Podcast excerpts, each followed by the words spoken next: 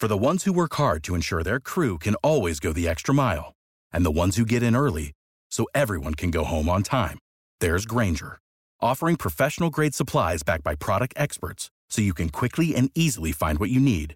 Plus, you can count on access to a committed team ready to go the extra mile for you. Call, clickgranger.com, or just stop by. Grainger, for the ones who get it done. What's up, Halo fam? Halo Joe here. Just wanted to thank each and every one of you for checking out this new episode. Make sure to keep it tuned here to Halos in the Infield's Baseball Network all season long as we drop content every day. Don't forget to subscribe to the channel. Also, make sure to crack the like button and leave a comment. Make sure you also smash that bell icon to be notified every time we drop an episode or go live. Also, check us out on our other platforms Instagram, Facebook, TikTok, and Twitter. We can also be found on Apple Pod, Podbean, iHeartRadio, and Spotify. Don't forget to leave that five star review. Thank you again, Halo fam, and with that, let's get this show on the road. Make sure you check out our sponsor over at 714 Tickets. They take pride in providing their customers with transparent pricing and excellent service. With 714 Tickets, you don't have to worry about hidden fees or surprises at checkout. The price you see is the price you pay.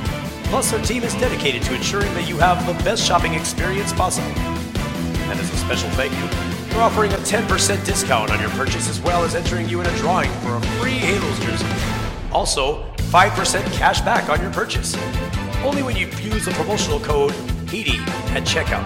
That's H I T I 80. Get ready to shop with confidence and discover great deals today over at 714 Tickets. Hey, hey, hey, welcome into another episode of Halos in the Infield with your host, Todd Fox, as we talk about the week that was, or at least the last series that was, the Chicago White Sox, and we preview and touch on the Houston Astros. We are a day late and a dollar short because they're playing a four game series instead of a three game series. So let's introduce the other two hosts of the show. First up, myself, Todd Fox, and the Lone Star Halo, also known as Christopher Russo. Ah,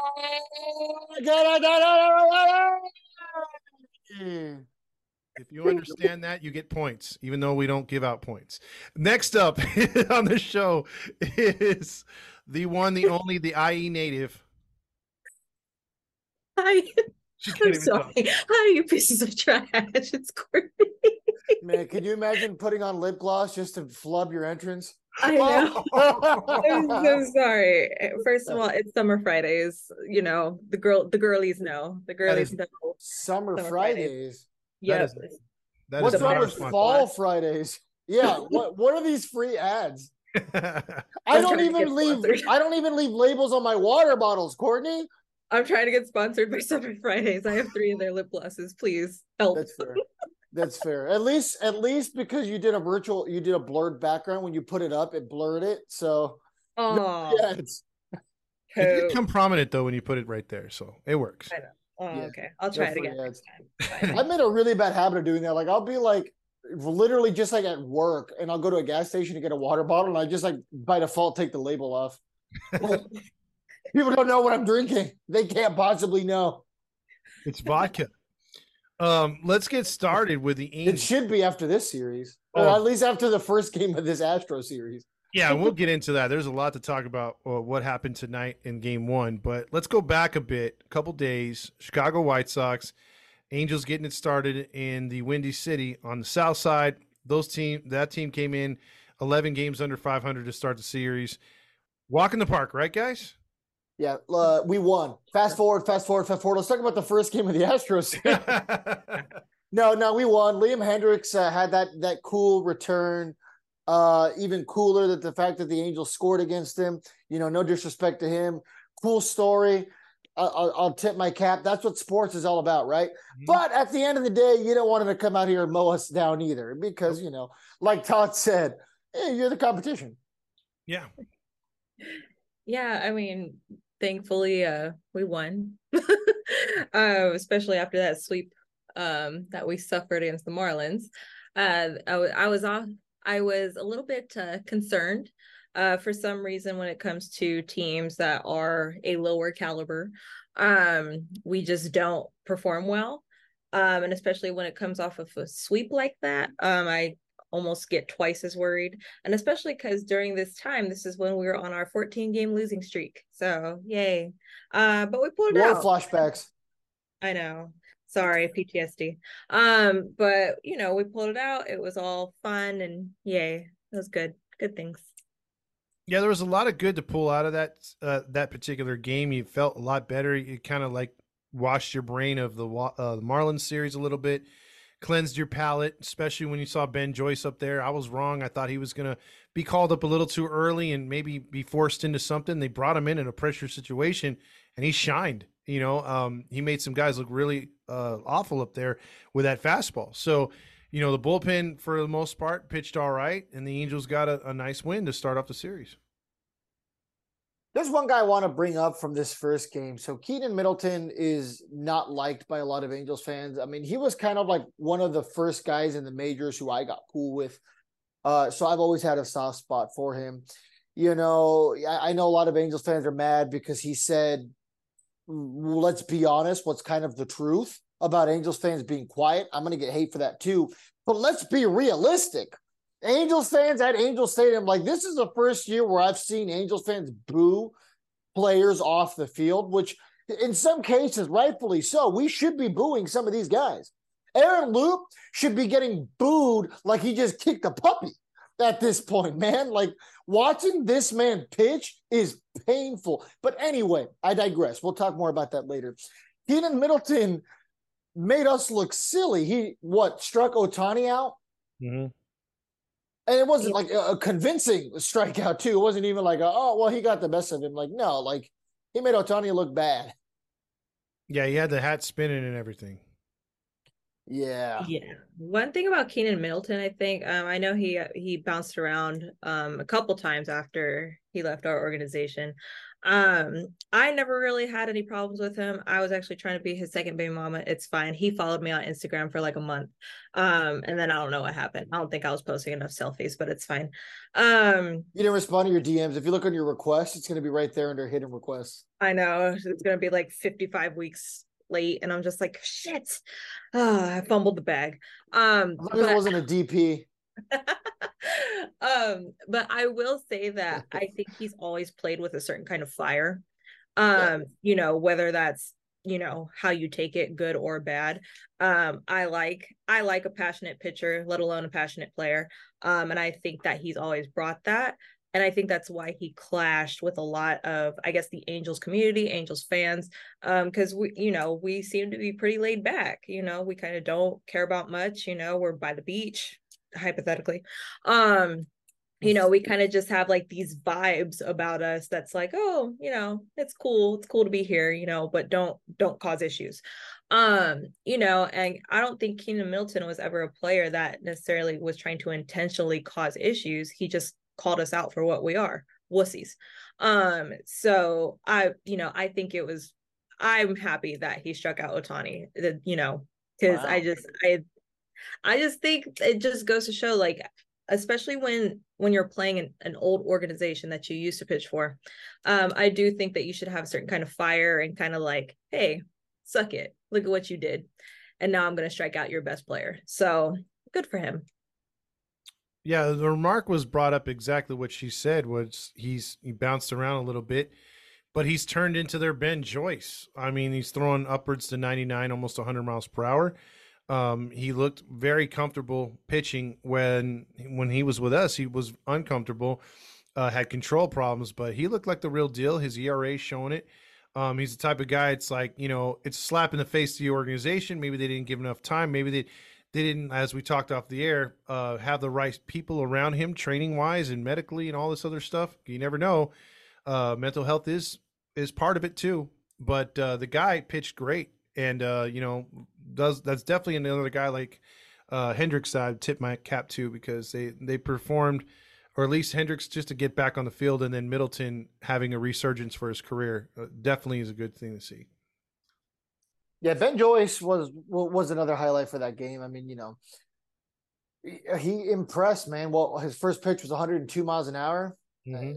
So, hey, you, you got to give the devil his due there. I mean, my biggest fear was the same that Todd said during the post game. I, I was worried that he was rushed up. I was worried that, you know, he didn't get an opportunity to grow. And I mean, we're going to be seeing that for quite a while. One of the biggest things that we keep seeing is, well, why is Ben Joyce like, you know, not pitching on back to back days? What the fans don't understand is that's not something this guy does. That he did not do that in college. He did not do that with the Trash Pandas.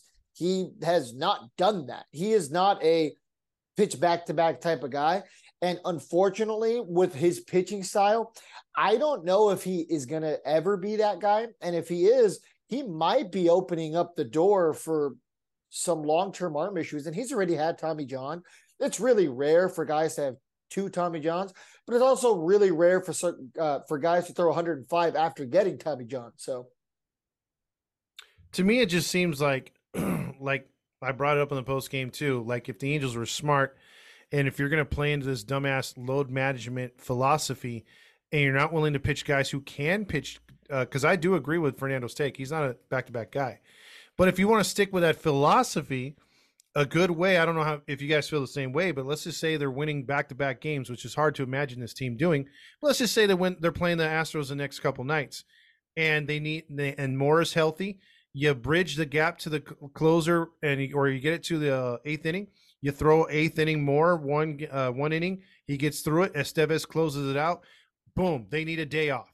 So then what do you do? You take your two next best pitchers and if the kid is still performing and he didn't pitch the night before obviously why don't you put joyce in the eighth inning spot let him close that down and bridge the gap to another guy who's been pitching really good closing background uh, what's his name uh, Devenski so, and then you can go back to the Moore Estevez because God forbid you pitch him back to back. So, that would be a way if you had three save situations in a row. I don't know what you guys think about that, but that's just my idea.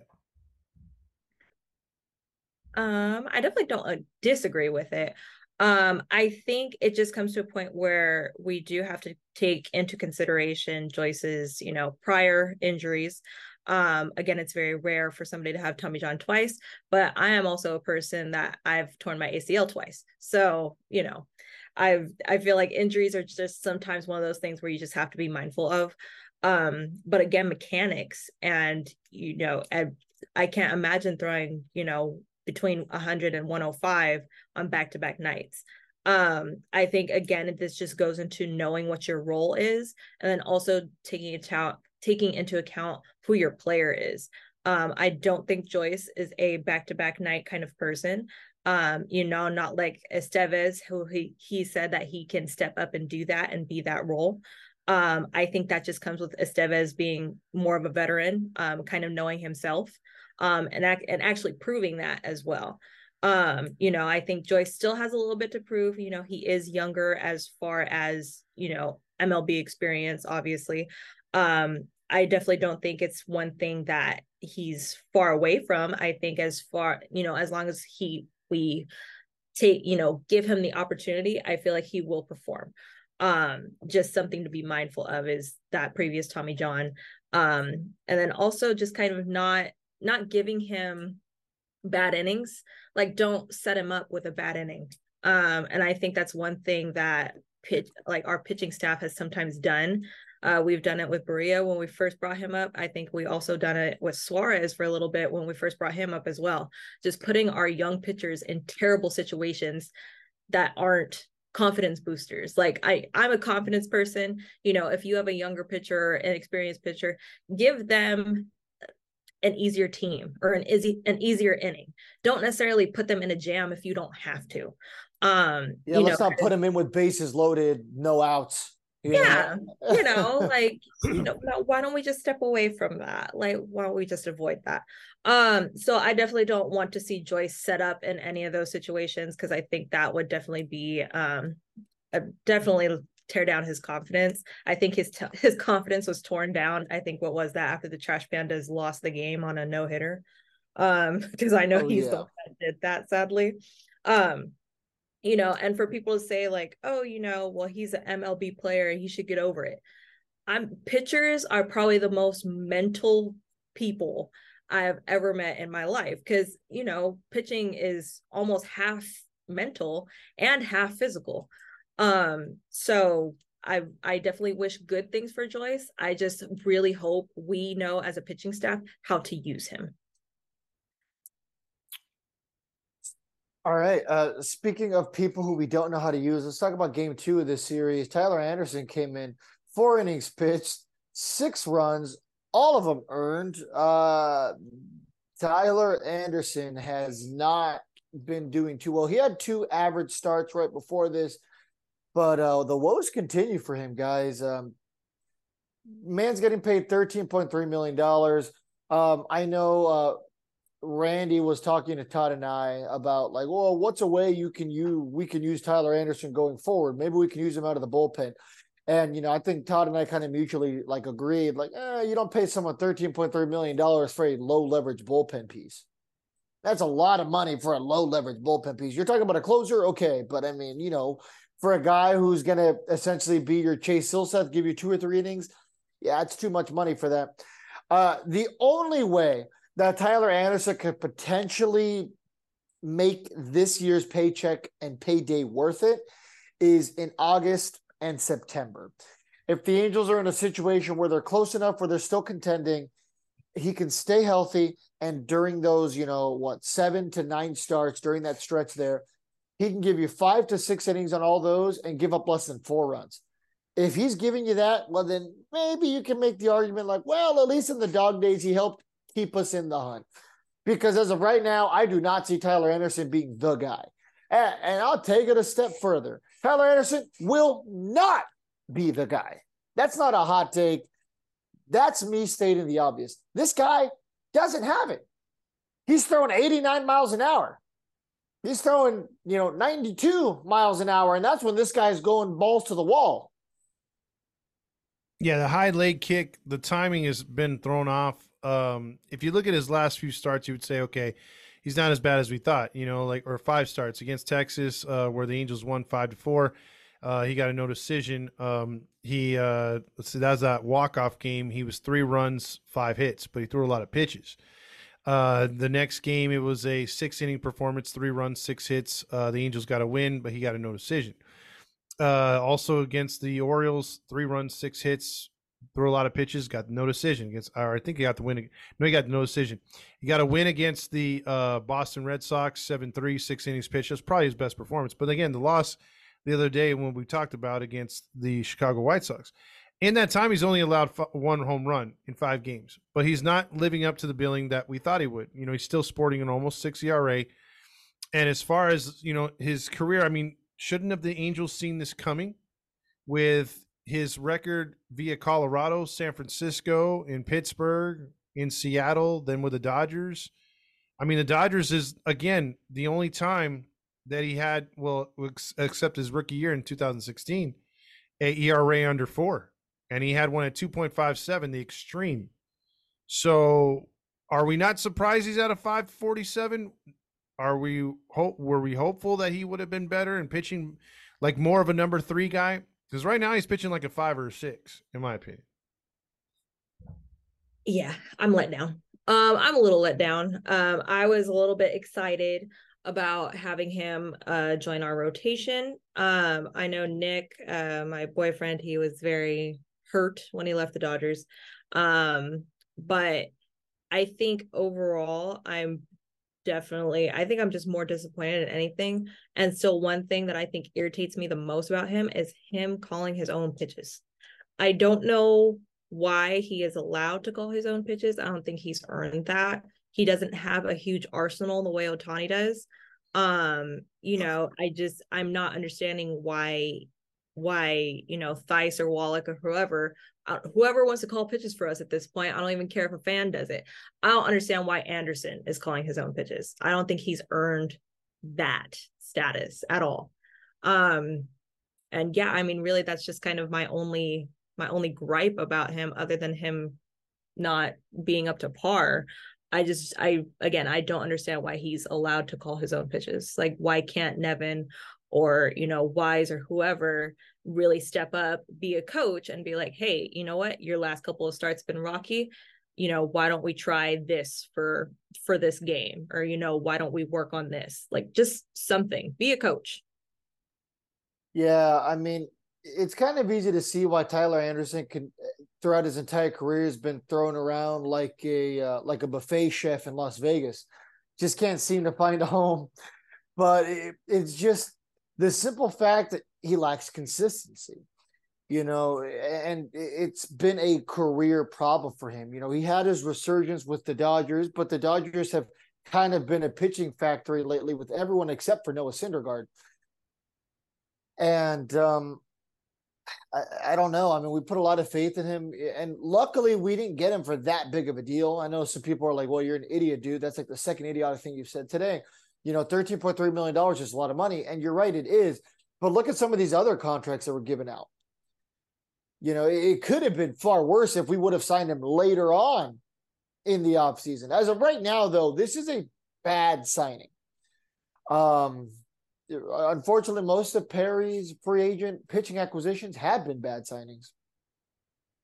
Yeah, there hasn't been something to sit on and say, you know, he's he's brought in a Corbin Burnes or a pitcher like that. We've we've often just seen the same kind of mistakes. I think as far as drafting, I don't think anyone can question him right now. I mean, with the way oh, yeah. these guys are coming through.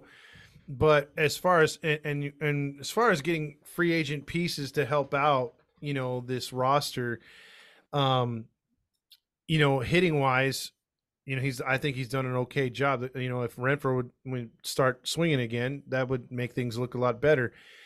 But when it comes to like Tyler Anderson, at the at the moment, I was think I was there right there with Courtney. I was apprehensive. I was I was optimistic. I thought, okay, this guy, you know, although he's not the best Dodger free agent at the time because they hadn't signed the other pitcher, I was like, okay, you know what, this he did have a really good year.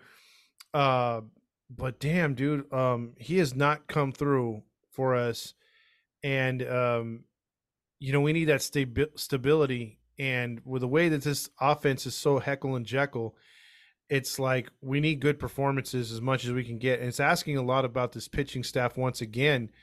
And once again, they're going to have to lead this club in, until and if the Angels start hitting consistently, because he can have an an opportunity to win a game by only giving up three runs on six hits but if but again, like today's game, I mean, I, I can't put it squarely on the freaking pitching. If the, if you can't score runs either, it's not really your fault. But his ERA is still at five, so I'm not giving him total ask, you know, the the crap for it. But damn, dude, I mean, you got to bring down that ERA, and also the team's got to score some runs for you too, because he's gotten a lot of no decisions. Yeah, absolutely. I mean, he's only had three decisions up to this point. Mm-hmm. Uh, so let's talk about the final game, the one that uh, you were talking about, Lance Lynn, and that might be the actual game to use some machismo, and uh, you were right. Uh, Angels won 12 to 5, and our boy Jaime uh, continued to be solid. You got five innings out of him. He only gave up one earned run. Mm-hmm. None, it wasn't a home run. He struck out six. His ERA is now down to 1.59. He, he's proving that, you know, hey, he, he's a good sixth man of the rotation. You you can't ask for much more out of the guy. And that's what I like about Jaime, man. It seems like no matter what role the Angels have put him in over the last couple years, you know, he might have some struggles here and there, but overall, he's been a gamer. He, he's he's done whatever the organization's needed out of him. Doesn't seem like a guy who complains. Seems like he's always happy to be there. You know, obviously uh, brought up through the organization. He, he's the kind of guy that I really, really want to see continue to get a legitimate shot because he's running away with it so far. Courtney? Yeah, I think he definitely I think he's earning a spot. Um, and I like the fact that he's actually taking advantage of that.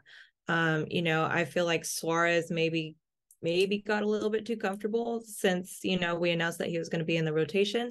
Um, but I don't think Jaime's doing that at all. Um, I think he's really just taking advantage of this shot you know, hopefully he continues to keep proving himself and really makes himself known and solidified as one of our starters in the rotation.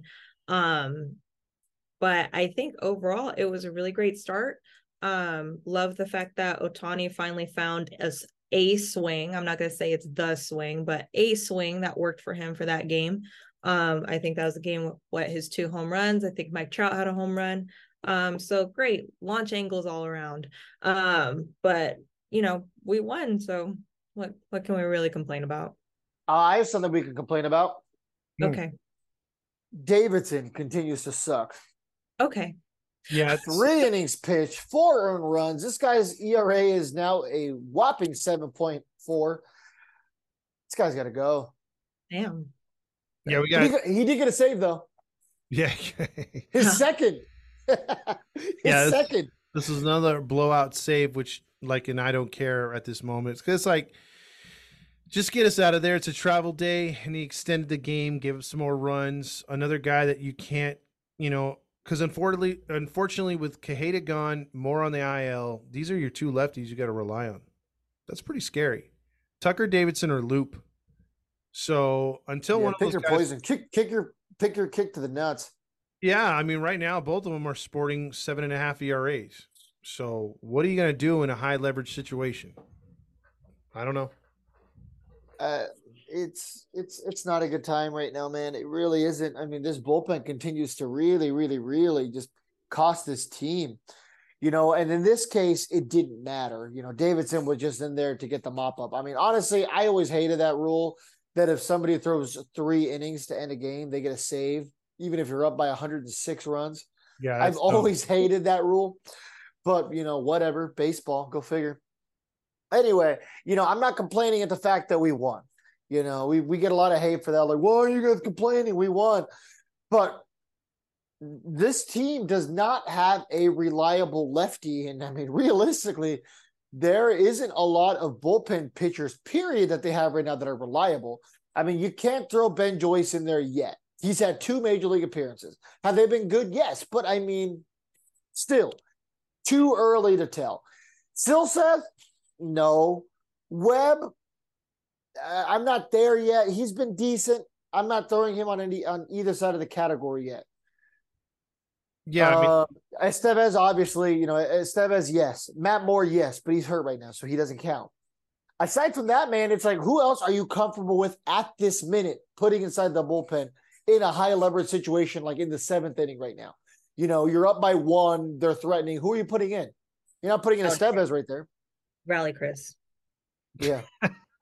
yeah, we're calling him Brett Phillips just for that. exactly. I- I- yeah, we we do have a lot to you know to worry about as far as the team's concerned, as far as like trying to see if we can get these reliable arms out there. Uh, we do have a couple guys, but that's about it. And this is part of the restructuring. How did they not make the cut of the restructuring? I don't know. Okay, so that was a good game. Uh, the Angels take the series. The, we get the Rally Chris special. Uh, we predicted the Rally Chris special, Todd, Yes. with Rob. So we saw that coming. Um, I mean, it, it wasn't exactly a hot take. We were playing the White Sox, okay? So let's not pretend like it was something amazing. No, I wasn't. But you know what was amazing? The style in which we lost this first game Mm. against the Astros. But before we get into that, this would be a great time to thank our sponsors, Noble. Noble Ale. Why? Because after a game like this, I would have loved to lost my life drinking some Noble Ale and their delicious brews. And I don't mean lose my life as in, you know, have anything bad happen to me. I mean just sit there and drown my sorrows inside of their delicious alcohol. Todd, we had a good time on Sunday at Noble, didn't we? Oh, we had a blast. It was fun. Yeah, it was a good time. We got to sample a lot of their brewskis. They were pretty good.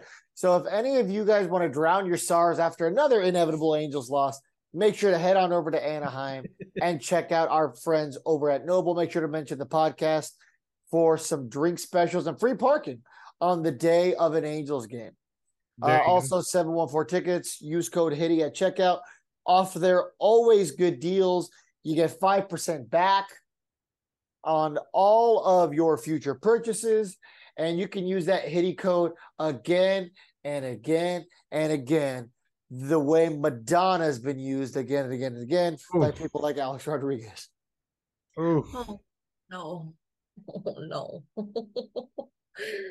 this is awful. Well, um, we lost today five to two. That was fun. Um, Nevin got ejected. That was fun. Mhm. Um, I don't, know. It was just it's very disheartening because I know we had a couple opportunities there to really take the lead. Um, I know, of course, the big topic of discussion was uh, Taylor Ward's strike three call. Um, yes, it was obviously ball four. It could have walked in a run, uh, but that is not the case because when has anything ever worked out for the Angels? Um, one thing I do want to point out, and I know I think I pointed it out in our own little group chat, um, even though your umpire is shitty and you know you can't control what they call, there is still no reason why you should take the bat out of your own hands and look at a strike down the middle. Um, and I think that's the one thing as one as a ball player myself and two even just being an angel fan watching this team for so long um sometimes we have a tendency to blame outside factors whether it be a base umpire a home plate umpire um the sun is too bright things like that. Um but that is still no reason why you should let the game even be in in the control of somebody else. You know again watching a strike down the middle why are you doing that? Why are you doing that? Please let me know. Um the hardest pitch that you can't hit is the one that you don't swing at. So there's that. Um, but I mean, other than that, just a tough loss. But what do we really expect? Houston has everybody in their lineup. Altuve's back. Um, Abreu's in there. Alvarez, that big ass. Uh, he's you know just towers over everybody. Um, yeah, we lost. What what's new? You know what's new? Oh, go ahead, Todd. No, go ahead. No, no, no. You go ahead. Okay, fine. Um, it was it was the fact that again that pitch that changed everything. You know, I said on the post game, my dad was like, "Well, we lost right there," and it was it was true. The the momentum was lost right there. You have an RBI walking in, you're down a run, maybe oh Trout Trout can actually come through with a clutch RBI, you know, single, or he could fly one out and tie the game, and then Ohtani strikes out and we lose an extra innings. But the fact is, we could have had an opportunity there, and it was taken away. When you're battling the umpire, and it was not even close, the amount of good strikes the Astros got compared to the Angels tonight. And Nevin did what he was supposed to run out there, yell at the ump, get thrown out. Okay, about time. Where was this in uh, Chicago when uh, Drury's getting hit in game yeah. three times in a row? You know, your ass should have been out there, or you should have been yelling at the other uh, manager who you want to talk about a manager who doesn't know what's going on. We think Phil sucks.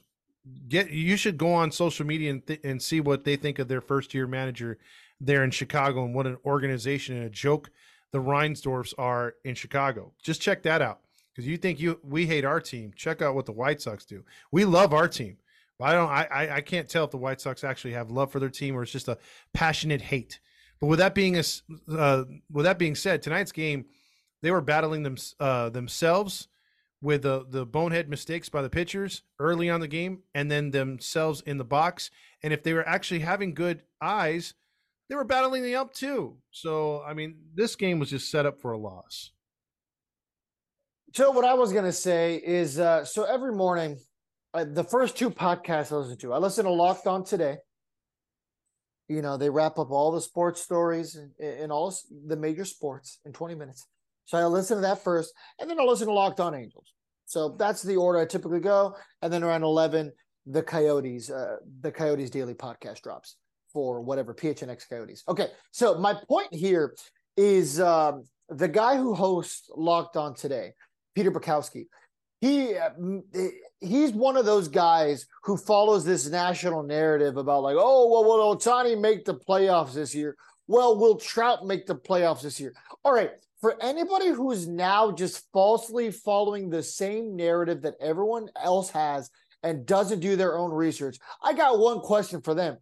Is Mike Trout going to get himself into the playoffs? Is Shohei Ohtani going to get himself into the playoffs? Todd said so himself during the post-game show today. It's just the simple fact of, you know, be careful what you wish for because you just might get it it was always, well, Mike Trout and Ohtani don't have any help. And for the longest time, that was a true narrative. All of a sudden, these guys have a team around them. What's the excuse? Well, yeah, I understand. There's some mismanagement of the bullpen. Yeah, sometimes the bullpen blows it late. But what about how many times, dude? I've lost count how many times this season there has been a clutch moment. And clutch means a situation, in, in my opinion, because this, you know, oh, we keep moving the goalposts, so be it. Great. I'm moving them again. because F it, this is America. And that's what we can do in this country. And we do things all the time in this country to fit our own personal narratives. And if you don't believe me, you're brand new to this goddamn country. Anyway, I'm moving the goalposts again. And what I'm saying is to me, a clutch moment is anytime where you yourself have a chance to make an immediate impact on that game. And like I told Swilly in the suite on Sunday, at the end of the game, uh, the sorry, at the end of the day, your only job in baseball and by default softball is to get on base. Doesn't matter what you do. Your job isn't to get hits. Your job isn't to get a home run. Your job isn't even to drive in runs. It's to get on base. If you can do all that extra stuff, even better. But your only job is to get on base. Is that true or false? It's True. Yeah. Like I said, there's added benefits, of course. Yeah, getting a home run, getting an RBI, that stuff's great. But your only job is to get on first, and anything better is a plus. So I understand. Yes, getting on base, that, that's something positive. If bases were loaded and Trout drew a walk to score in a run that way, great. You did your job, Trout. Give the guy behind you the opportunity. That's the other thing in baseball. Baseball is not an individual game. Your job is to get on base, give the guy behind you the opportunity. And I haven't even seen that lately. There has been a astronomical amount of times where Ohtani or Trout have the opportunity to put this team on their back to no avail. We've seen it again and again. And all we continue to see is, oh, well, Shohei Ohtani has to leave if he ever wants to win. Shohei Ohtani has to do something if he wants to win. Because right now, that man's not a winner. Right now, Mike Trout, he's not a winner. I'll make the argument that most guys on this Angels roster aren't winners because they haven't had prolonged periods of success in their career. Who on this team is a winner? Okay, by default, you can throw Anthony Rendon in there because he had a good year in 2019 and he's still hanging off of those good vibes. The same way that apparently we're hanging off the good vibes from the sushi thing three years ago. oh, damn it. So Drury's a winner. He was on the Padres for their one postseason appearance. what did they win, Courtney? They won nothing that year. They made it to uh, they made it to the uh, which is uh, further than what we have. You know what? Okay, that's fair. You know, and uh, you know, the whole thing in sports is to make the dance. Once you make the dance, you never know what can happen. So I'll give you that. Yes, he's made it farther than most of these other guys. But take a look around the roster there isn't a lot of winners on this team. I, am trying to go through the mental checklist right now. Gio Urshela, he's probably made some postseasons, right? But to me, to me, there's a group of talent that, if utilized, coached right, managed right, they could be something special. Now, I'm not calling them the '86 Mets or the eh, the best Angels team of all time, nothing like that. But this team could be something to you know actually be proud of and that they can get to the postseason. Uh, the, the the players are there and if we're like biting into that narrative of hey like you said fernando and like i said on the post game tonight they've had many opportunities or we've always said to show hey trout they're not there they don't have the talent around them well we got the talent around them now you know you got the, the pitchers in place uh you know let's do it and again in a chance and an opportunity where a lot of us were screaming at, hey, man, we should be off to a better start because Houston and Texas are going to come around. Well, Texas ain't going away yet. Like I've been preaching and hoping that they would. Uh, you know, Houston is is on is catching up or past us. Uh, Seattle is right there with us. So we've created our own hole. This team has created its own hole. They're they're they're they're they're underperforming yet again. And again, like you said, you got two of the best players on the team and uh, right now they're reminding me of the Padres. But if you were to ask me, with the stars that the Padres have compared to the stars that the Angels have, obviously they have the better talent. Obviously they're underperforming, but you know what they've been doing lately? Winning, winning, and they're catching up to us in the standings. And it would not shock me one bit if that team from San Diego makes the playoffs and the Angels don't, despite the starts. Yeah, yeah man, it's think, frustrating. Yeah, I think it's just one of these things. And I actually was talking to Nick about it when we talk here baseball at the house. And he was like, man, like, especially after the game on Sunday, he was like, it sucks, you know, when Ohtani and Trout like both suck. And I was like, yeah, feel our pain. We feel our pain that all the time when we watch a game. Um, especially this year. And I think, you know, the narrative, especially the last couple years, oh, when's Trout gonna make it to another playoff? When is Ohtani gonna make a playoff? And in the past years, yes, we haven't had the team to do that to help support them. Now, this year, I feel like it's a completely different narrative, or at least true Angels fans should see that. It's not the fact that we don't have talent anymore. Sure, we have a sketchy bullpen, and sure, you know, maybe we don't get managed in the appropriate way sometimes. But at the end of the day, we actually do have the talented team in order to help carry both of the greatest players in baseball to a playoff. But the two greatest players in baseball also have to contribute. Um, and I think that's one thing that they are severely lacking this year. Um, I don't know what's up with Ohtani's swing. Um, I know he had the two home runs against Chicago on that last day. Great, fantastic. Uh, that's what you should be doing. Um, but when it comes to an important game, you know, something like the Astros, uh, something where it comes to people in our own division, um, what's Ohtani doing? He's pulling out, pulling out helmet swinging off his head and all this stuff. So I'm just like, dude, what are you doing? Um, Trout just looks at everything down the middle and looks confused as to why he got struck out. Yeah. Um, you know, so it's just like you guys still have to contribute. Like the the narrative should no longer be, oh, you know, when are they going to make the playoff? It's when are they going to help themselves make it to a playoff? just doesn't fit the national narrative, though. You know what I mean? We got to blame the team. We got to blame the pitching, which you know you can blame the bullpen pitching right now, sure, but um, it, it, it's tiring, man. It's the same song and dance. It's been the same song and dance. You know, people tell us all the time. You know, like I don't know how you guys continue to do it. as of right now, I'm at the point where I'm like, God, how do we continue to do this?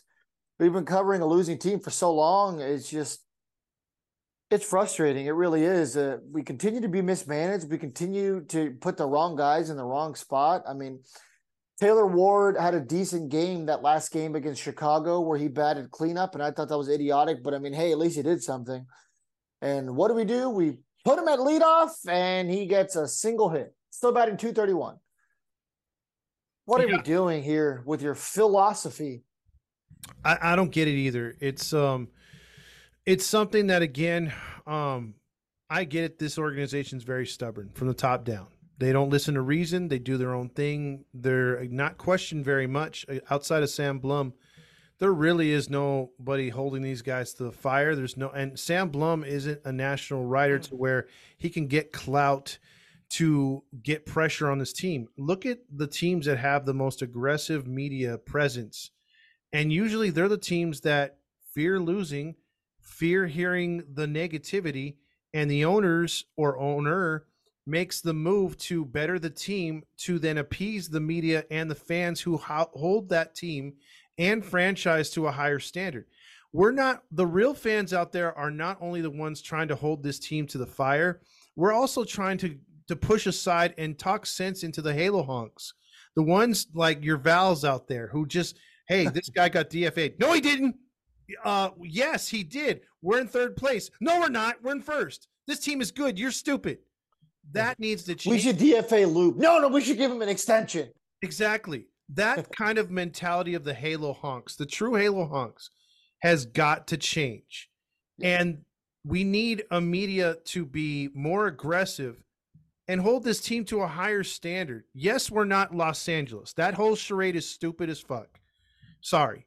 But I believe that there's still we're in a so, Southern California market. We should be considered a big market team. We sure as hell spend like one. I don't see the Pirates doing this, and they're able to at least be in contention for a while. So I mean, we should be held to a higher standard. And there just isn't any of that. And that's why this team continues to be, like you guys talked about earlier, being run as a moneymaker other than a team that's out there to actually win. And um, you said something interesting on today's post game show. You had said that we're at a point now where like fans are actually starting to be vocal now against Halo honkism. You know what I mean? Like for the longest time, it was like, eh, whatever. Like who cares? Whatever. Let these guys have their day. Mm-hmm. And now, like you have audience members, you know, whether our audience or not, who are now turning into realists. You know, they're waking up from this Halo honk, you know, situation like we we all have, and it's just like they're finally starting like to attack some of the, the, the Halo honk narrative with facts. It's like, no, Anthony Rendon is not a great third baseman right now. No, he was not a good signing. You know, we're we're people are finally starting to have these conversations, and it's just like, oh, well, here's these guys again ragging on Rendon or Ohtani or or Trout. It's just like, no, we're not ragging on these guys, man. I want Trout to come through. Literally on that Sunday game, we all went absolutely ballistic when we thought that Trout hit that uh, bloop hit over the second baseman's head yes. in the bottom of the ninth inning, dude. We were going freaking mental. But no, you know, this guy turned into a gold glover and made the, one of the best catches ever. Same thing with Renfroe's uh, hit that same game. Yeah. So it's like, no, we want to cheer for winning baseball. But when did it not become appropriate to hold your best players accountable? When did that become so bad? That's just being a lazy, fair weather fan. If you're going to just be like, eh, whatever, brush it to the side and be like, eh. I, I was a Halo honk too. Todd's admitted that he was a Halo honk years ago hmm. because there was a, a, a period there where I gave this organization the benefit of the doubt. Why? Because they earned it. From 2000 and you know two to you know I hell I'll say 2015 they gave me enough of a reason where it's like eh it's fine. We'll make the playoffs. Eh, okay all right. We didn't make it this year. Next year. Next year. You know and no we didn't make it after 2009 that was our real last legitimate chance where we probably should have you know at least made it to the World Series. Maybe not one, because you know you can't really do that in baseball. You can't assure that. But I think we should have made the dance that year. You know, 10, 11, 12, 13, there was no playoffs. But once again, they were so good during that mid 2000s period. 14, best team in baseball, got swept by the Royals. Okay, yeah, tails oldest time, we know. And ever since then, man, it's been a whole lot of nothing. So at this point, I think we should be at the point where we are vocally upset. We should be allowed to hold these players accountable. Why? Because we cohesively give them our hard earned money. And not only that, forget the money thing that you guys all work so hard for. You give them your time. You don't get your money back. Your money comes back. You work, you invest, you do stuff to get money. Your time's never coming back. After that Angels game today, that you know, th- that awful loss. What do you get out of it? Well, don't worry, you're two and a half hours closer to death.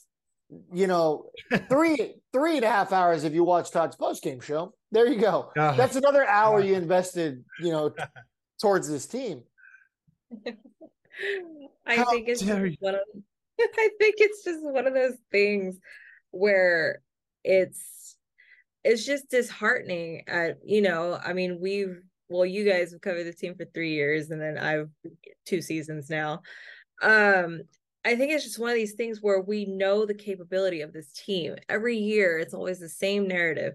Oh, the Angels on paper have one of the best lineups. And when it comes to season, it just doesn't happen.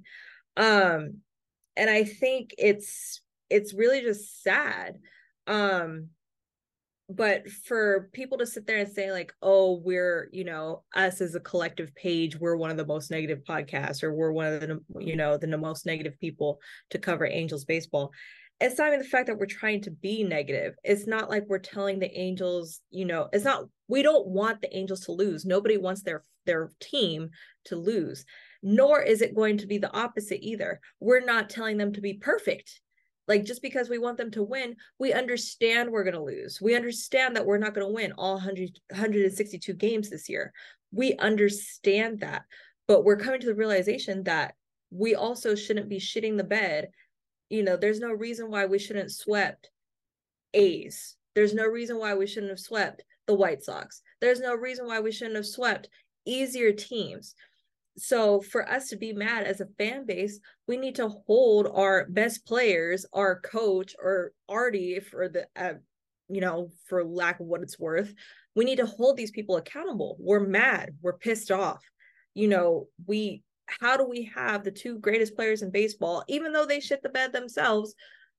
We're we're fucking angry. Like I now for me it's turning into anger. It's not even disappointment anymore. Now it's anger. I've I've loved this team for majority of my life as a child and now as a young adult and they fuck they suck. They just suck.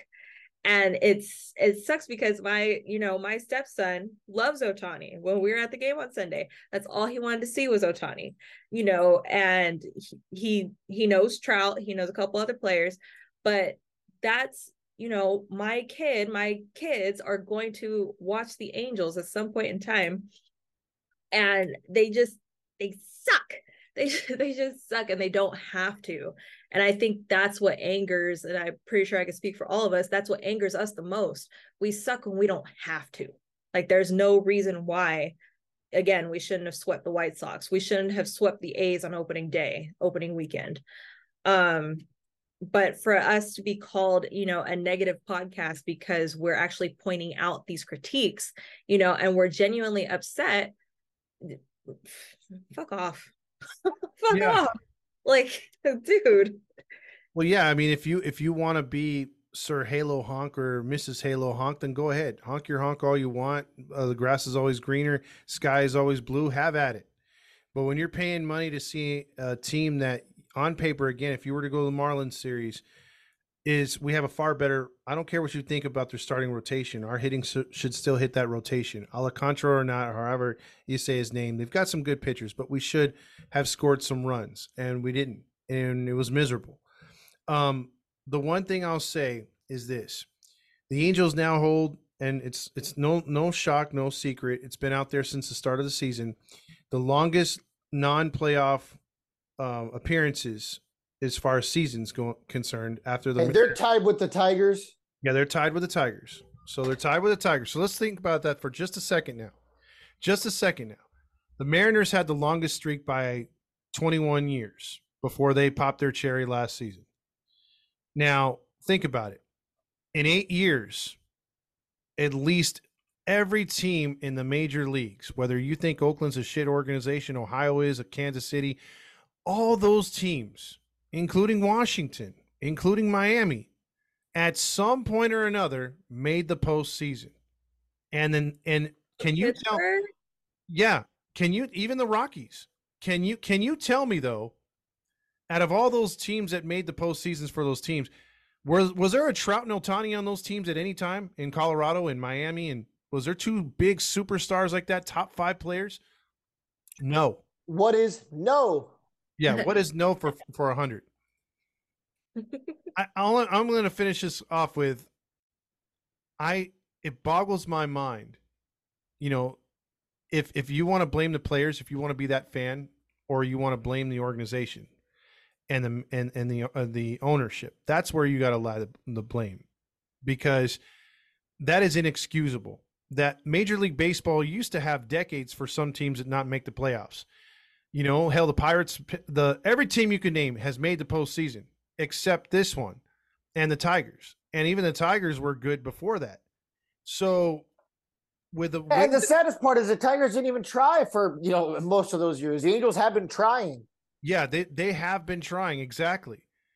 And, and and but but like you said on the last podcast and we've said on the last podcast we should have hit the hard reset button and what what differentiates ours our team and organization from every other one is that about 70% of those teams didn't reload to get back to the postseason. They hit the reset button, they went through the process, and they got there. Whether their streak was for one year, two year, or whatever, they did the hard work and put in the time, and they got back to the promised land. What did we do? Nothing. Mm-hmm. We did nothing we uh we kissed Arte's ass and we are like, You're doing a good job, sir. and it's just, you know, and it's frustrating. You know, people continue to be like, Well, you know, Just, just don't go to the stadium then. That's going to make a difference. It's just like, A, I can't do that. I'm not wired like that. Like, I need baseball. I, I need to go to, to an Angels game. Yeah. My my life is centered around baseball. Well, you know, just take a break. Your life shouldn't be centered on sports. I, I'm sorry. I've essentially lost a marriage because I picked this podcast over it. Um, I've. I wouldn't know, go there, buddy. Okay, but you but you knew what most of our fights were about. Well, you all, all you ever do is care about the podcast. Yeah, but you what know. did I get out of it, huh? I didn't get no play. At least oh. you got play. Oh wait, did I say that on air? Sorry. Oh. Yeah. Yeah, no, yeah. After making an analogy a couple weeks ago that you and I are married to this project, so um, well, I think Todd's trying to pitch some kind of narrative I'm not aware about. Trying to get married again. Yeah, before before November. Sorry, Stibble. the early bird catches the worm, literally. Oh no! Stop it! Oh, that's a that's a really that's a really bad joke. If you really dive into it, you dissect it. It's even worse. anyway, on that note, let me let, let me just end with this. It's just the good thing is that we're allowed to have these kind of discussions, and our audience is to the point where most of them agree with us yeah, we get the people who are like, well, these guys are idiots. Okay, cool, whatever. This podcast isn't for you. This podcast isn't for everybody, and it shouldn't be for everybody. But our job has always been to cover this team down the middle. The way I see it right now, this is not a winning organization. We talked about why off air for reasons that it wouldn't be professional if I brought, if I brought up. Everyone's always like, well, you know, these guys don't know anything. No, we know everything we need to know. But at the end of the day, we are not newsbreakers. We are not paid to give this type of news. But everything that I was explaining to you guys, you guys weren't surprised by. It's just this, it hasn't been a winning organization for a long time. And I'll, I'll make the argument that Arte Moreno never cared about this team anything other than being a cash cow. You know, he milked the Disney success for what it was worth. He made one or two good moves early on in his ownership that panned out. You know, Bartolo Colon, Vladimir Guerrero, those were two big moves that panned out that overtook the bad other contracts, right? The Gary Matthews Juniors of the world. None of that had really mattered. You were still kind of writing the coattails of all these other good moves, you know, the Torii Hunters, the re-signing of Jered Weavers, you know, that stuff. Like those were still panning out to the point where this team was still making the playoffs. So the bad moves didn't matter. Now, what do we have to show for it? Nothing. We we we're not making the playoffs. We're not in a good situation right now. You had somebody say in the postseason, like, "Oh, well, you know, we need to hit the hard reset button because we have some good building blocks." No, we don't. If you hit the hard reset button, that's going to include everything. You have to tear it down to the studs. We will be the Oakland A's. Why? because nobody on this team has trade value besides Zach Neto, a healthy Logan O'Hoppe, Reid Detmers, Patrick Sandoval. Those are the guys that have trade potential. Who else on this team has trade potential? Oh, well, Renfroe. Okay, well, he's a rental. Gio Urshela, he's hitting well. He's a rental. Shohei Ohtani, he's a rental. Nobody on this team has value besides the young guys. So, no, if you hit the reset button, bring up the trash pandas because that's all we're going to have left. And you know what? Unfortunately, if we don't make the playoffs this year, that's probably the direction we need to go. Get ready for the dark days. Oh, I thought we were in the dark days. I know. I was like, oh no, because right now we've been trying to contend for the last decade. We're in fourth place in our division. What are you doing? Yeah, and we've been ending there recently the last couple years. That's yeah. where we've been. Fourth place. God, this is sad. but at least if we tear it down, at least there's a direction. I can live with the direction. Being a Coyotes fan, I can live with, well, we're going to be on a hard rebuild. It's going to suck for three years. Okay. I can live with that because the direct there's a organizational shift. We're dumping all these big contracts. We're going to suck for three years, but in three years, it'll be worth it. Okay, great. We have a plan. Look at all these other teams that have had long term success. Look at the Astros. They were dog water for a long time. They drafted well. They traded away their pieces. They tore it down to the studs, built from the ground up. Oakland does it all the time. The Cubs did it. They won a World Series. The Royals did it. They won a World Series. Yeah, it can be done. Uh, Not, not, if with, you don't. Not if you don't commit.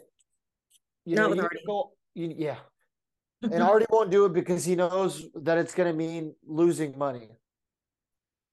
And you should have you had the chance, Arte. Yeah. I don't know. It's just again very disheartening. I'm angry. I'm mad. Um, should we do predictions for the rest of this Astros Trastros series or no? We're going to win one game. Okay. I, I I'm I'm I'm kind of with you. I mean, after tonight's debacle, I had a few people on there saying, "Oh, we're gonna win three out of four after this." I'm like, how? How? Yeah. I, So I mean, I'm, I'm not at the point where I'm willing to give up on the season. Obviously, you know, I'm not. I'm not going to say something naive like it's early, but I'll certainly say like you know, it's. Eh, we're at the point now where we could still control our own destiny this month. We're playing the Astros and the Rangers this month, so. But are we proven we can hang with those teams? No. This is the worst I've ever felt for a team that's two games over 500. Are we still two games or is it now one game? it's two games. Okay. This is the worst I've ever felt about an Angels team that's two games over 500 in the month of June. Yeah. I mean, la- last year at this point, I think we were under 500 now. We, the losing streak had overtaken us. So right now, as it stands, we are 30 and 28. At least we're uh, 18 games ahead of the A's. So we have that going for us. Hooray! We probably don't have to worry about fifth place. Yeah, we don't have to worry about fifth. They've they've got that on lockdown. Um, That's a nice little cushion for us. That's good. You know what's hilarious though, real quick? I, I I passed this stat the other night on the post game after Chicago about Oakland, real quick. Uh, their their run differential. So they've allowed nearly 400 runs, which is tops in the majors. That's a lot. Uh, Yeah. The Ohio team has scored. Ju- no, actually, Detroit has only scored nine more runs than the Oakland team has scored. Or Well, how many more wins do they have? well, they they have they have 26. They have 14 more. Jeez. So Um, right now, Oakland has the worst run di- differential, minus 195. Well, you're on the topic of run differential because you keep trying to say that you're not worried long term about Texas. They have one of the highest run differentials in all of baseball. Correct. Dude, they were literally on the the uh, Tampa Bay Rays coattails, and I think they've since left the Rays in the dust. Right? Uh, no, the Rays still have a uh. Well, as far as run differential, they're 12 runs better at 131 to plus 119, but the Rays have the overall better record at 40 and 18. Okay. Okay.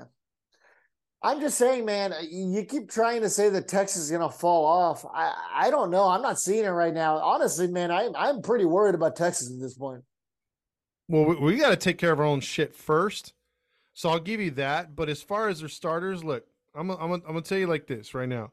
Um, let's see, non-roster active. Uh, hold on, depth chart for the rotation. Jacob Degrom is still on the IL. No, no need when he's coming back. Andrew Heaney, we we have faith in this guy. We have faith in a Jon Gray who's bounced around. Martin Perez can get lit up at times. Nathan Eovaldi's an injury waiting to happen. Jake Odorizzi is already on the 60 day DL. Uh, they already lost Glenn, Glenn Otto on the 60 day IL. Forgot Jake Odorizzi was still breathing. Yeah, I mean they do have Dane Dunning who's performed really good. That's a guy. That's probably the only guy out of the rotation I'm actually worried about because he's he's actually playing pretty good. But other than that, I don't really see anyone out of this bullpen. What Brock Burke, jo- uh, Josh Sborz, Jonathan Hernandez, Jose Leclerc, and Will Smith. Come on. Yeah, but they're both. I mean, their bullpen's been decent enough to get them wins, and their offense is clearly matter scoring. if they hit. It doesn't matter if they hit. But It- can they? But the Yankees have hit two in the past, and did they ever win World Series on that? No. oh, they- nobody's saying that the Rangers are going to win the World Series. Let's make that abundantly clear now. Yeah. Yeah, but I'm I'm saying out. they'll falter. I'm just saying I don't think they'll get to that spot. I think they're. I think they're going to make the playoffs this year. Where we currently stand, bearing any major injuries for them, You know, and keep in mind, Corey Seager's been out for a giant chunk of the season. He just came back for them. Greatest So player of all time. Yeah, they're doing this without one of their big guys. They're doing this without essentially their Mike Trout, you know, without their Ohtani. Yeah, I don't think I don't think this is a fluke. I mean, maybe they'll peter out, maybe they won't be as strong, but I still feel like they'll be first or second after the All-Star break. Like I don't I don't think they're going to die out as soon as we hope, as soon as we think. Um, but I definitely I think they make the playoffs. Um, Okay. I don't know about making it to the World Series or anything like yeah, that. no, no, no. Okay, if they, if, if they make it the would- postseason, I, I will tell you guys, I will be the first one to, to eat whatever crow you guys are serving. I will take my lumps for that one. But prepare, prepare. If they do fade and we do jump them, or at least they don't make the playoffs and we don't make the playoffs, I'm going to throw that in guys in your face. That's fine. And I and I hope you're right because I'm not cheering for Texas. They're in our division. Yeah, I yeah. want the Angels to make the play. I need the Angels to make the playoffs. We have yet to cover winning baseball on this network, and that is the most depressing fact of all. it is. But And I like will, I- I will like say I- Rangers credit real quick. Last thing I'll say. Mm. If if if the Rangers make the postseason this year in any capacity, and even if they don't, but they're real, they're right there. Even if they fade at the end, dude, Bochy has to get manager of the year. I mean, Oh, you yeah, can see what probably. managers do for teams. Hello, we should have did something. Yeah. Uh, Uh, oh, wait, my prediction. We're gonna get swept. Um Oh man, he's not even giving us the win. no, none, none, absolutely not. Uh the pitching matchups. I think Ohtani is tomorrow, right? Yeah, that's the game I think we win. Against Oh, Farmer. Oh, yeah. I forgot yeah. because Far- Framer was supposed to pitch Framer. today. Yeah. So it's Ohtani versus Valdez. I'll just say Valdez because I can't say his name either. Ohtani versus Valdez tomorrow. Um do we think it's at least a pitcher's duel? Like, do we think like Ohtani at least I think it'll kinda, be a like, good matches duel. him?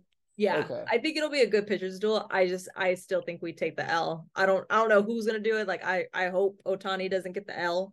I think so. I hope somebody else fucks up, but we definitely don't win. Um, and then we got Hopefully, it's like Tucker Davidson. maybe. now hopefully for Loup. Uh, now I want Luke to be DFA'd. Luke doesn't get DFA'd by the end of this series, dude. I'm, I don't know what I'm gonna do. It's gonna be something wild though. yeah.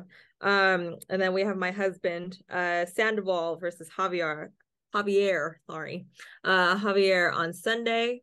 Um, that will also be an L, and it will completely be Sandoval's fault. And then we a Saturday. Okay. Yeah, it's a Saturday. And then we have Canning versus France on Sunday. Mm. God, all of a sudden I'm like, should I have said sweep? Yeah. I'm not. I'm not confident about any of these, dude. I'm not even trying to be funny. Yeah, bringing out the sweep. that curveball in that stadium, if it's up for Canning, because that would be the game to win, is that France game at the end. But if he hangs a curveball, they're going to hit it into the porches on either side. So I'm Alvarez is gonna hit it on the other side of Houston if he yeah, I, won. I'm on. I, I might I might have to go the sweep route, but just for the hell of it, my what's left of my honk, I'm going to go for the Angels winning the last game of the series.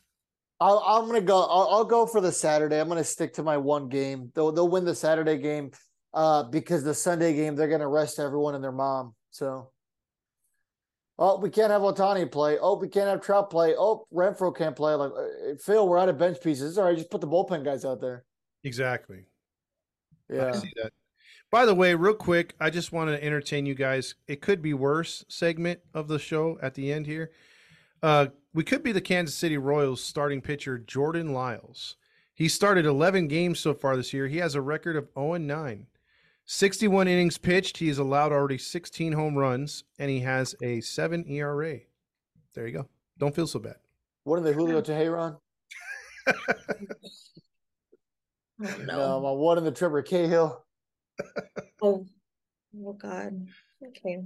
Well, Yeah. This is- Oh, not our not our best episode. We're sitting. We were sitting here complaining the whole time. I'm sure there's no way that anybody listening to this entire episode. So sorry. we, so we could throw a racist remark in right now and it'd be okay. Absolutely not. No. Yeah. Oh. At, um, at rocks in the outfield. By the way, but out- they did it. They did it like what, like three minutes in an episode. It was something crazy. yeah, shout out to the Quakes for hiring that Nimrod, huh? Yeah, man. Throw out the mm. J. Throw out the J word like he was throwing out the word Jordan. Dude, he was throwing out that J word like it was Malfoy, uh, Malfoy from Harry Potter when he says Potter, like that hard P, Potter, like Puta, so hard. like he, he said it so hard. Well, there you go. Anybody who might have been listening from to from the UK is now offended. Sorry, it was a Harry Potter joke. Yo, go listen. Go go watch your fake sport, Quidditch. Well, I mean that is a fake sport. So Boy, well. Stevie Elise will be mad because she loves Harry Potter number one and number two. I have no idea what you guys are talking about. I've never watched a Harry Potter movie. Many neither. women have tried to make me watch a Harry Potter movie, but What? none of them have, none of them have succeeded. I'm with you right there. See, that's why we're brothers, bro. She's so mad. I, I can't get past the part in the first movie where Harry Potter is underneath the, uh, I guess, his uncle's uh, li- The living. out of the- staircase? Yeah, that's get- pretty. That's pretty early on. I think the farthest I've ever made it was that one scene where they're in that purple little car thing, and it gets stuck in a tree or whatever. That's the second movie. Wait, what? That's the second movie. Oh damn! So well, there you go. so I guess I, I guess I haven't even watched the first one. Wait, hold on. I you uncultured swine. You mean neither one of you? Hey, I only ever committed to watching the movie once, and it was with the woman that you consider a child. I was like, yeah, I'll watch it. Let's ball out. That's fine. Uh, I was willing to do a lot of stuff for that woman that didn't happen. well, because she has the mind of an eight-year-old, and she's, a she's probably a Disney princess somewhere in her head. Um, she wait. I'm still stuck I on would have signed up. I would have signed up for that fairy tale. You're annoying. You wait. Neither one of you would watch Harry Potter. This is a whole other episode that we need to cover this with. Nope. What are you talking about? You know, no. I will uh, call in sick for that one. Yeah. Ooh. See, I was the nerd. I was pushing people at Barnes and Noble so I could go get the book. Oh my God! Will you, I mean, at least you didn't say borders. Why no. are you, why are you not best friends with Steve Elise? That's her like favorite place to go. She loves. She she buys those wands. She reads all the books. I mean, she reads everything from uh, what is it? The Lord of the Rings. Um, what's it called? Uh, Game of The Thrones. Hobbit. Oh, they came Yeah, up the with that. Hobbit. Yeah, well, she- I mean, you know, everyone has a flaw. You just aren't hers. That's fine. Nobody's nobody's perfect. You know what? I, I'm starting to reconsider being part of this page now. Yeah, It's I all right. feel- People are definitely reconsidering listening. By the Right. way, last thing I'll say, I know I've said that like three times, but you know, you know the remake or the last Harry Potter, I guess um one in the future where you know they, they have the new people. I don't know the name. Fantastic Beasts. Yeah, the, the the one that Johnny Depp was supposed to be in, but he got, got that. that's the old one. It's actually a prequel, but proceed. Yes. Oh, say okay. So she dragged. it was my turn to take her to a movie, and she picked that one. And I I kept bugging the crap out of her all movie because I'm like, "What's he doing in it? Why are they flying around? What's that demon thing?" And she's You mean the Dementors? yeah, she was like, "Shut up and just watch the movie." I'm like, "I I don't get it." Yeah. I don't know what's happening. Hey, see, I know enough about Harry Potter. I've been on the ride. I, I went on the ride. Oh my, Dementors! oh my no no. Opulus Repair! Oh shit. Okay. Well, Observatory! if you've made it this far into the podcast, thank you for listening. We greatly appreciate it. Um, thank you to our sponsors for everything. Yeah, if we've you made it this far, we deserve a one star review. Go ahead and give us one of those. Yeah, definitely. Um, A lot of Harry Potter fans have a Emotional damage. okay. First of all, Including Courtney. Good night to everyone except uh, who, uh, people who drive a Nissan Altima. oh, good night, guys.